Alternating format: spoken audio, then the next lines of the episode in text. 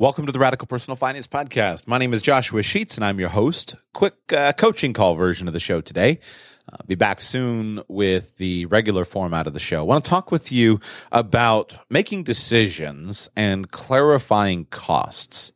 This is just a simple thing that I've noticed, very straightforward.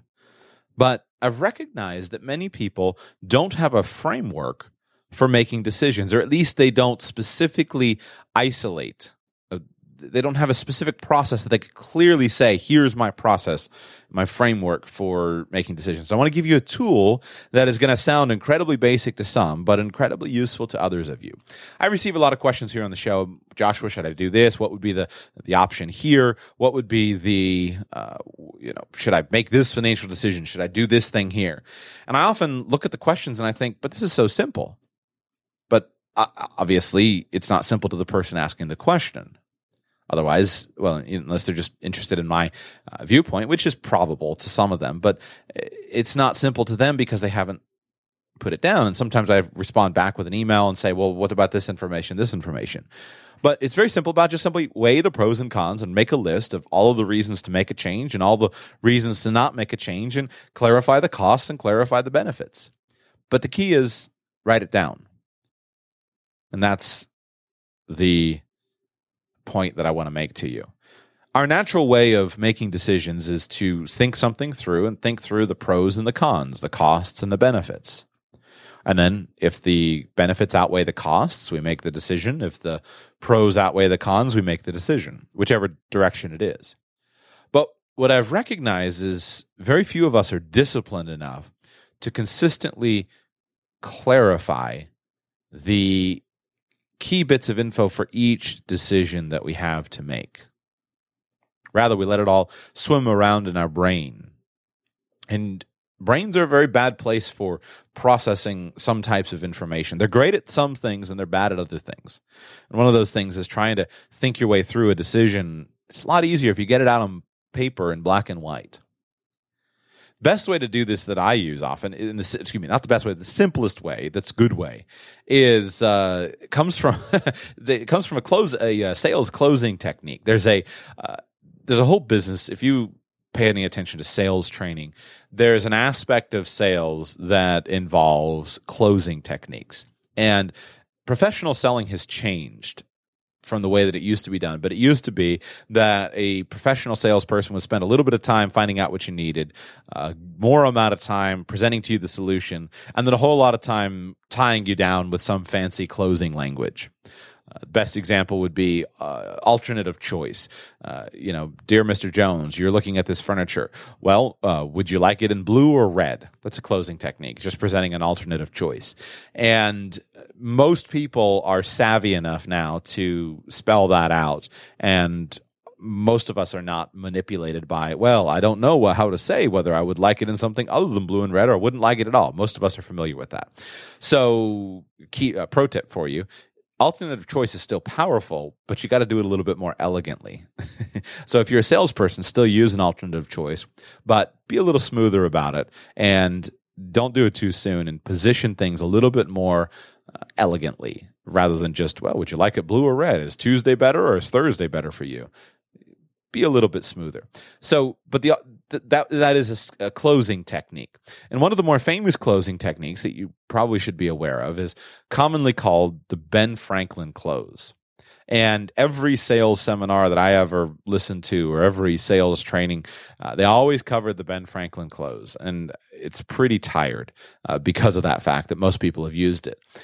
But here is how the sales close was taught to salespeople uh, you would do a sales presentation. You'd finish up the the sales presentation. You're sitting whatever you're selling. You're sitting in front of a couple, and they're on the fence, and they can't make up their mind, and and they, they haven't committed to the uh, to the buying decision.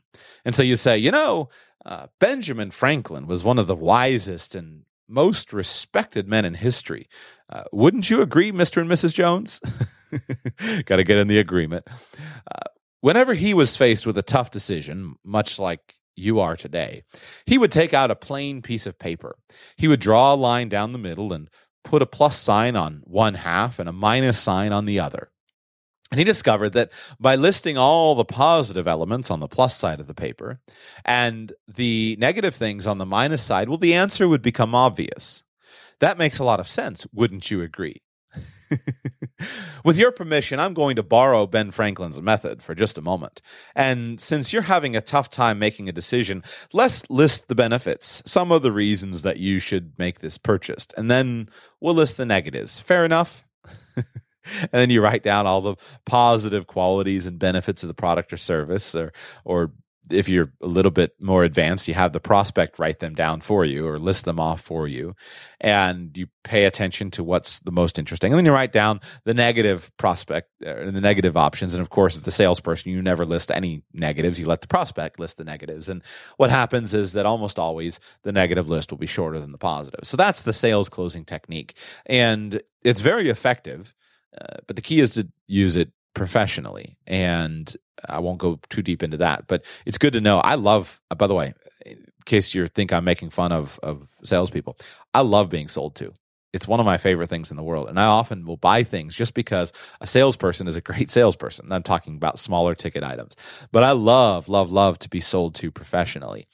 But the key is professionally and jumping into a closing technique without all of the earlier steps finding the need, clearly identifying it, proposing the solution, finding out, making sure it's appropriate, all that other stuff. Uh, I hate that. And most of you do too. So even though this is something that uh, generally gets made fun of today, makes you think of a not so fun selling situation where a salesperson is being unprofessional and pushing you too far, still a useful technique. That's called the Ben Franklin close. Now, my encouragement to you is just to always use this yourself.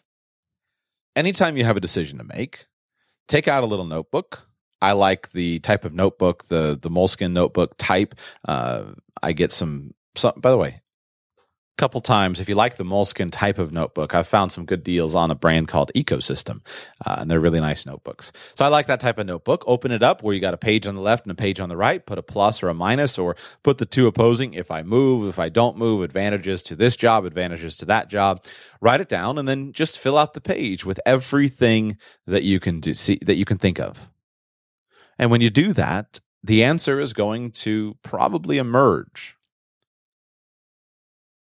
tip to make this work well put everything on the page. Specifically, list all of the costs. Where I see this a lot of times would be a, something like buying cars. Many times when people are trying to make a car buying decision, I faced this recently. I was making a car buying decision. You get excited about the acquisition. It's fun to buy stuff. It's exciting. Uh, I, at least for me, I like to buy stuff. And so you get all excited and wrapped up in the purchase. And then you don't want to write down all of the costs. You don't want to actually do the research and say, well, if I buy this car, how much is the car insurance going to be? Ah, it's $48 a month. Hmm. Or, yeah, here's what the depreciation actually is. Or, you know what, if I buy this car, I'm actually going to need to get it washed. And so let me go ahead and add this. If you'll use this technique, pluses and minuses, one on one page, the other on the other, and you'll be honest and complete, you'll make better decisions. And you'll be able to coach yourself into better decisions. Write a clear question at the top of the page, one page for pros, one page for cons, however it's structured within the form of a question, and fill up the page. Sleep on it for a night, come back the next day, look at it, assess, talk it over with somebody who's close to you your dad, your mom, your husband, your wife, uh, your boss, your employee, your friend.